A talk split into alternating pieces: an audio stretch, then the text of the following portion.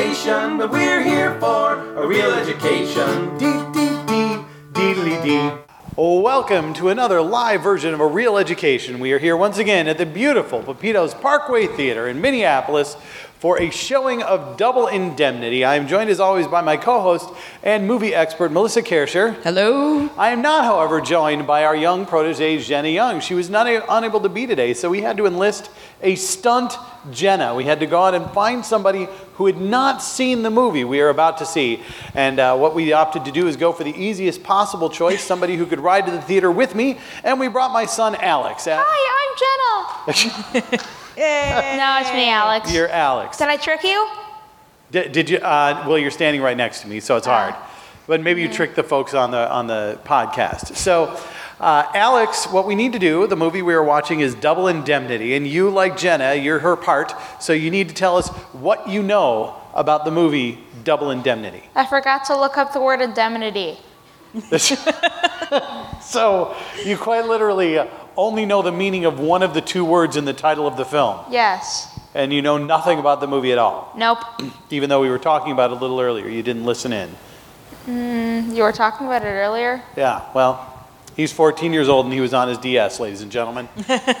so you can talk about anything with a 14 year old who is on his DS and he won't hear a thing. So, So, whatever, so whatever an indemnity is, there's two of them. there are two of them. Yes. Uh, I, I, that's that's kind of what I guess. That's kind of what you guess. All right. Uh, so we will go through some very non. Is there? A, it's a small audience today, but is there anybody here who's never seen this film? Uh, everybody here. Oh, we have we have we Yay! have another Yay! newbie besides Hi. Alex. So, in a non spoiler kind of way, we will explain a little bit about the film. This is a film by Billy Wilder. Uh, we talk about directors a lot on uh, Reel Education. It's the first film we've watched directed by Billy Wilder, but I think uh, Billy Wilder is a very important director. I mean, if you, obviously it's a matter of opinion, but if you, just about any list of top 10 directors would probably include Billy Wilder on the list. Yeah, he was, he was uh, very influential on American pop culture for several decades. Uh, kind of kind of like Hitchcock, only Billy Wilder was a very uh, versatile director. He Yeah. could direct just about any sort of genre. So he was doing comedies, he was doing film noir, he was, you know, crime, action, war movies, a little bit. Pretty bit much just whatever struck his fancy. And And- and, he he had just this major Hollywood career that spanned several decades. Yeah, uh, he was still making. He was still making films in the late '70s. I'm not sure if he had. Did he? Was he making films in the '80s? I think he did one film in the 80s. So, uh, and this film is in 1944. This is his third film, Mm-hmm. and it is uh, in the film noir genre, which is one of my favorites. Yeah, and it's one of the great film noirs. Yeah, this is- great American noirs. Yeah, this is one of the seminal film film noirs. Mm-hmm. Um, so, Alex, do you know anything about film noir? Um, w- wasn't the last one a film noir too? The one you were here for Vertigo, and that was not film noir. Well then, well that tells me about. Well, that tells me something. So it's not like Vertigo. That's what you just learned. so film noir is is uh, usually crime drama. Um, usually the characters are somewhat shady. Uh, and uh, I, I don't know how much mo- more I want to say right now. Yeah, one, I think the biggest thing that delineated film noir uh, in the early years was, you know, first of all, the look of it. It was heavily influenced by the German Expressionists, so very deep, dark shadows and a lot of playing with light. Okay. Uh, but also, the, the main characters generally tended to be not the nicest people, which, Okay. was, which was very different from what you usually saw in film those days. Got it. Got it. Okay, so oh, my, my mic's okay. So my mic it just died, but uh, I'm going to use Alex's mic for a second and say we are going to sit back now. We're going to watch Double Indemnity. So please enjoy the film. You're welcome for using for letting me, you use my mic, Daddy.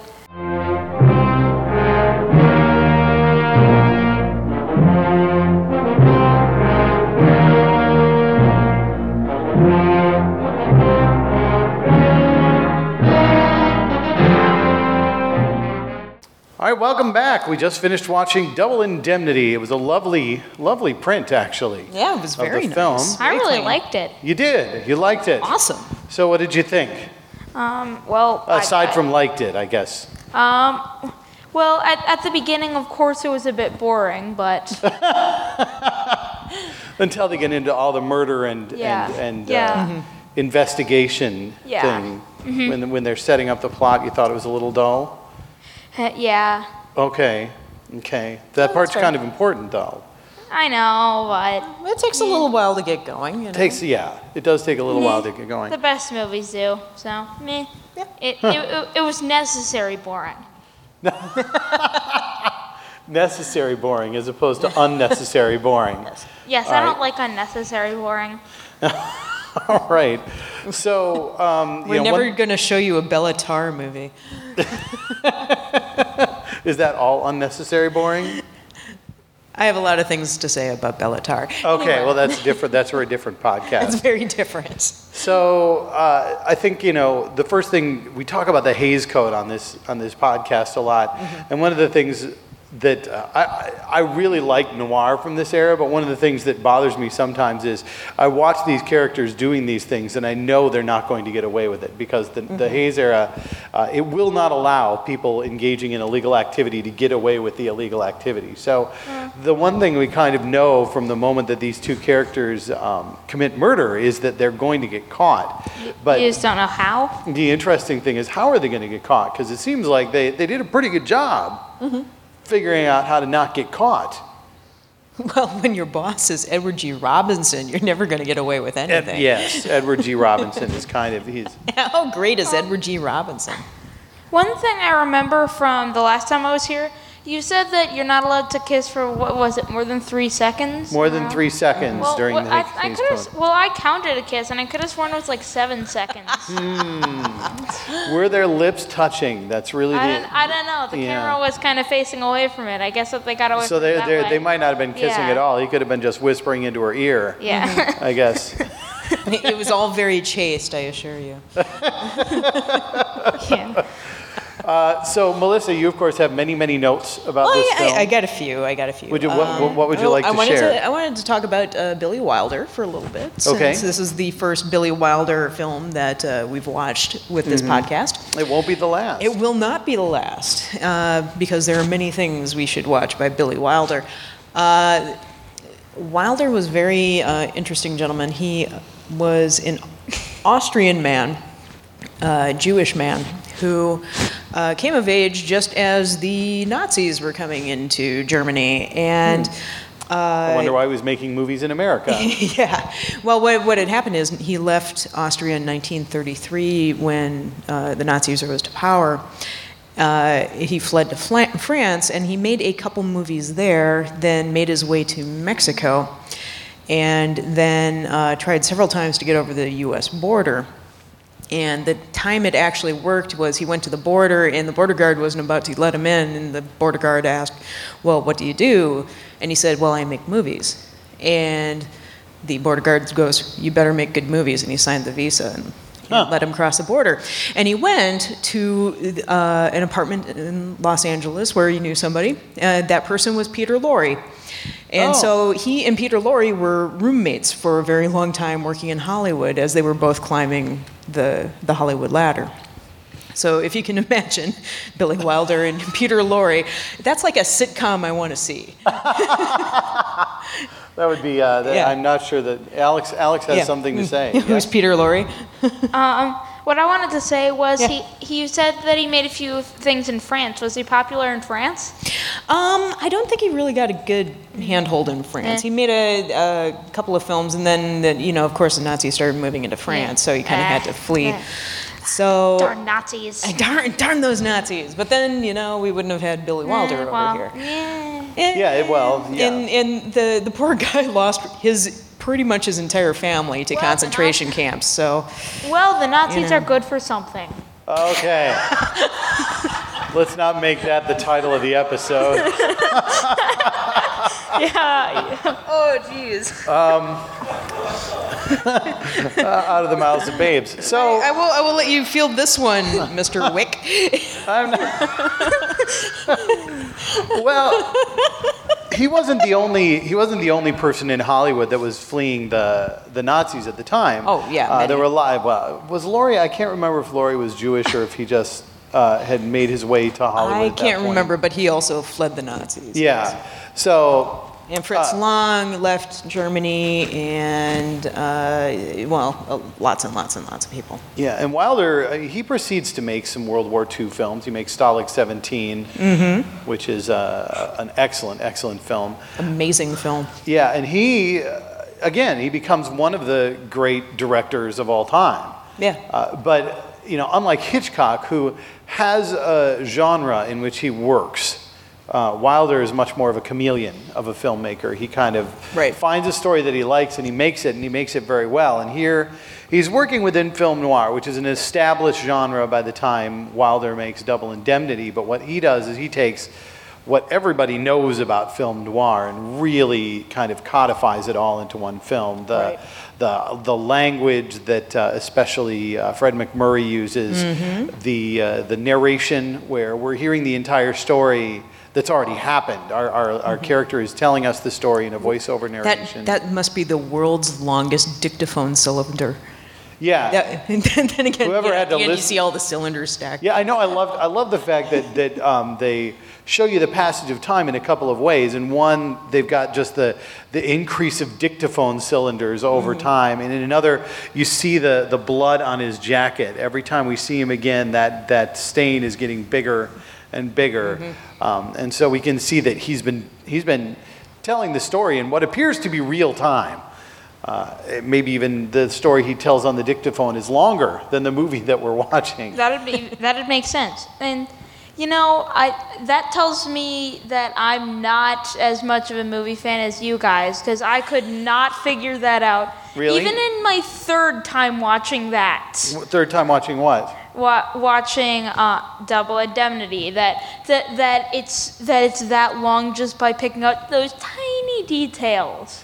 Well, but uh, the mark of a good filmmaker is that he puts those tiny details in there for you to see or not see. Uh, and that's Yeah. what he's doing there. He's, he's presuming that somebody's going to notice and somebody's going to go, he must have been doing this for a long time. And he puts in those details that, that show you that you're correct. That Right. yes, indeed, he has been doing it for a long time. Uh, another thing about noir, Barbara Stanwyck plays the sort of femme fatale character. These are usually uh, I mean, the, the stock character that's a the woman that the main character feels he's helping, but who clearly has a hidden agenda. Uh, that in this case, you really get the feeling Fred MacMurray knows she has a hidden agenda from the beginning and just doesn't care. Yeah.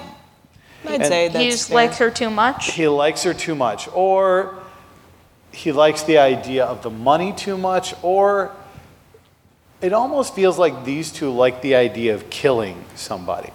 I think for Fred MacMurray, I think it's partly a, a puzzle solver because he goes into that big speech about, you know, you you watch all these people gaming the system and you're trying to outthink them, and then eventually get around to, well, how do you do the perfect murder and So yeah, get the benefits? Yeah, it seemed to, it seemed that um, darn it, I forgot what I was, I was going to say. Okay. Never mind, Well, if you think I of it, you know, I, was I forget No, what I'm that's going to good. say all the time. Yeah. And of course, the other of the main three in this, Edward G. Robinson, an amazing character actor, uh, Mm-hmm. known more for playing the heavy than in this case Oh playing. yeah, e- especially at you know this period of filmmaking, he's almost always a gangster in movies of this era and previous. And it's very rare that you see him playing a good guy. And, and in But this he- one, he's playing a good guy. Yeah. And there's there's certainly some subtext in this film. Again, this is the Hays era, but there, there's there was some a there was a hell of a bromance going on there. there there there's there's some indication that there's some kind of forbidden relationship between these two characters. There's uh, going to be double indemnity slash fiction. Either either either something that has has been acted upon or something that is below the surface because this is an era where being gay would not be something that would be something you'd say out loud. Uh, but you know, the last couple of lines in the film suggest a deeper relationship, which is pretty subtle and clever. The way they just toss that in there right at the end. Um, So, what else do you have on your lovely pad of paper? Uh, mostly they regarded uh, Raymond Chandler, who wrote the script. Ah, yes, Raymond Uh, along with uh, Billy Wilder and Chandler collaborated on the script, and they hated each other. They absolutely hated each other. Yeah. Uh, and and like Billy Wilder was poking the bear by you know receiving telephone calls from girls and you know showing off he was kind of a womanizer. And Chandler's kind of this repressed little guy who wrote these incredible film. Well. Eventually, a whole bunch of movies, but he was primarily known at the time as a pulp writer. So all these crime novels with a really arch dialogue, which with this film, his first movie script, um, kind of became the language of film noir and, and crime films of the 40s and 50s.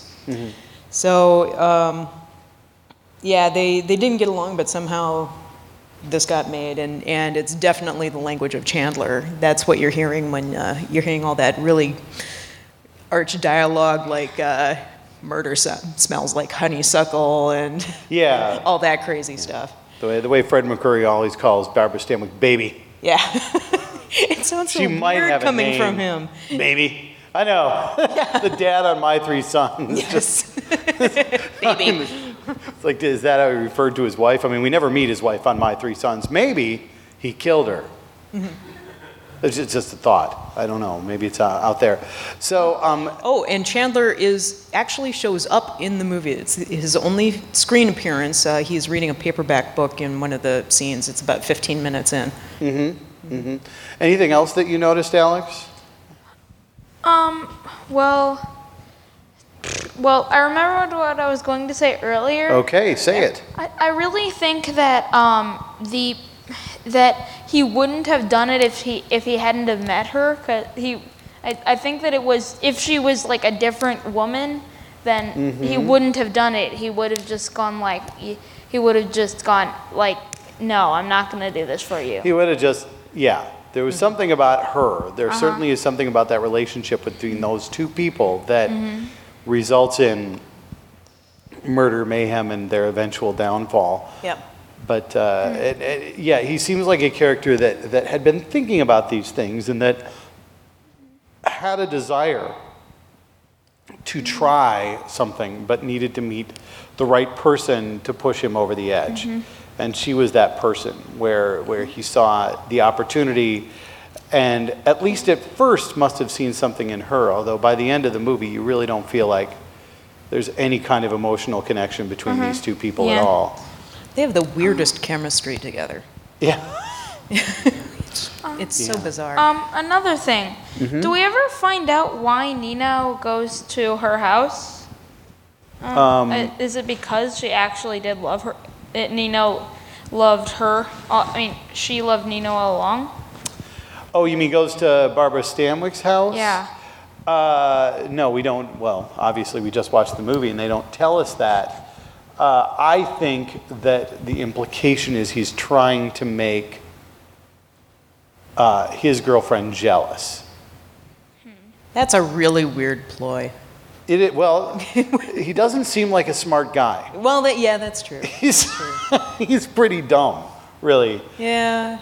But, or maybe he thinks that I'm going to make this girl jealous, so I'm going to start dating her stepmother. That just that just goes right into creepy land. Well, you know, and um, Well, I suppose that's appropriate for that character as it's set up. so I'm going to start making my way out to the audience. if you have any Oh, I, more I will, thoughts. I will uh, talk about. There was originally a different ending to this movie. Yes, there was. I knew yeah, that. it was. Uh, Really? Yeah, it uh, it did not end with um, Neff dying in the office. He was captured by police and then executed. You Yep. know, happy ending. Uh, but it was with, with Keyes looking on very sadly in disappointment. And it was filmed, and I think it was on some test prints, but it wasn't. This was the ending that was actually released. Which is a far more effective ending. I really like this Wait, ending. um, he he died. I thought that it, my my idea was that he it was that Keyes called called the ambulance and he was and he wasn't going to die. Maybe my It's hard to tell. was It- it's hard to say. It's hard to say. He may have survived and gone to trial and been executed, Yeah. Or he may have died in the doorway. We, we, we know that one way or another he's not getting out of the, the Yeah. circumstance that he's in. There is comeuppance. There is a comeuppance. Does anybody in the audience have a question or a comment? You have to wait until I come by with a microphone. I need to warn you of that, or nobody will be able to hear. Oh, look, there's a hand right there. Here I go. I'm going to bring the microphone. I'm going to hand it to you, and you can say whatever you have to say. Okay. Uh, wasn't it explained that Barbara Stanwyck's character was luring Nino around to give him stories about how Lola was seeing someone else so that she could drive him into a jealous rage to then kill Lola and wrap up that little thing that. Oh, Neff yeah, was true. worried about? That's true. Yes. Good point. That was explained. I think the question is what brought Nina there, Nino there in the first place. And we don't really Yeah. know that unless it was Stanwyck. Maybe, maybe, maybe Nina was seeing. Um, oh, what's the what's the daughter's name? Maybe that maybe they were seeing. There was. Um, he was going for her, but then she. But then he sees the wife instead and, and decides that he likes Yeah. her better or something. May- Maybe Barbara Stanwyck sunk her hooks into him when he, Yeah. when he showed up. Because, one you day. know, Barbara Stanwyck's hot, even in a bad wig. It- Yeah, that is a bad wig. That's a really That's bad a really wig. bad wig. All right, we have another I mean, comment. it, I, I would like to Yeah. note that Edith Head also did the costumes for this. She did, but she didn't and do the She probably wigs. didn't do the wigs, but No. But you know, Edith Head, I think, has popped up on this podcast more than any other. She human did being. a lot of films. Yeah. It's kind of amazing the number of films she designed But, costumes but you'd think for. with Edith Head in the office, she'd say, "Hey, that's a bad wig." And they didn't listen, I guess. All right, sir, what's your comment? Okay, my comment is, uh, I agree with uh, this other gentleman who commented here. I think it's probably most likely that it was Phyllis, the Barbara Stanwyck character, you know, who was you know, seducing Nino, and I think they uh, hinted in the movie at least that you know it was uh, just uh, implying to him that know, wasn't what she seemed, and I think uh, you know she also tells Walter that she was you know, that she never really loved him, and I think it's likely that he she could have just seen him as a means to an end, you know, and that she was just going to dump him, you know, as soon as her husband was dead. Yeah, she was just moving from guy to guy, so Yeah, she seemed to pretty much be using everybody who was Yeah. around her to her benefit. And when they were no longer useful, she would move on to the next person. Does anybody else have any comment? Uh, Alex has a comment, but you've got a microphone, so. Um, well, actually, I was just thinking, what? How, I'm I'm thinking of how how what might have happened if he if he didn't go to the uh, to the um, apartment at the at the end. To her house at the end? Yeah, what would have happened then? Would I? I mean, she wouldn't have been warned. She would, but what would have happened to Nino too with him not stopping her? I, her, yeah, the him not cycle stopping of, him. The cycle of I- violence would have continued. Every, everybody in the entire city of Los Angeles would have been dead. It's clear that it's, it's a good thing that he killed her because she was taking everybody down. That's, that's my conclusion. Anybody else have a comment? Yes. Uh, this is one of my very favorite movies because I happen to work in claims. I'm a claims adjuster. Oh wow! And Barton Keyes, of all the cinematic representations of claims, um, he's the epitome. He's, he's got it down. I know people exactly like him. And I'm very proud. I sit a little taller in my chair when he gives this speech about how being claims, it's like uh, being a father confessor and a policeman. And I mean, that's, that's exactly it. So. Do, do you have a photo of Edward G. Robinson framed in your office? I don't, but I do have his, his um, speech scrolling along my, my, that's my desktop. So. Do you have a little man in your chest? She does. She has a little man. in her chest. you know, I don't know. I don't know if we can really go anywhere from there. So, so I'm going to come back to the stage and we're gonna, That's so awesome. we're going to wrap up. So, uh, traditionally, why uh, wrap up? What we do is we offer some final thoughts. So, Melissa, do you have any final thoughts about this film? Uh, one last thing, I did notice that the music was done by the late great Miklós Rózsa, who was one of the great uh, movie scorers of history, and uh, just wonderful, big, lush scores, especially from like the film noir area. Great stuff. yeah. yeah. Alex, final thoughts? Um, t- uh, I, I, I'd love to say some really fine details like you two, but, uh, but I, I, I couldn't do that. So all I can really say is that I liked it, and yeah. You liked it, and That's yeah. That's awesome. I. Do you know what ind- uh, you've been at? We have the question. Yes, do you- I do. He I knows know what indemnity is. means. All right, I learned so- something. Yay! Success! And uh, you know what I'll say, uh, what I what I particularly love about a lot of films from this area, and what I what I love about noir especially is the delicious dialog that, that they have. And Chandler brings that, and, and uh, you find that in a great many other films like this. If you go back and watch The Maltese Falcon or, or other films from this era, it is just amazing the way characters talk. And I often say that I, I think it's a shame that we don't, a lot of films these days, a lot of modern films, I, I don't think do dialogue as well as they did in this, in this era of film because it's not as important. That doesn't mean there aren't films in this era with really good dialogue. It's just there don't feel to be as many.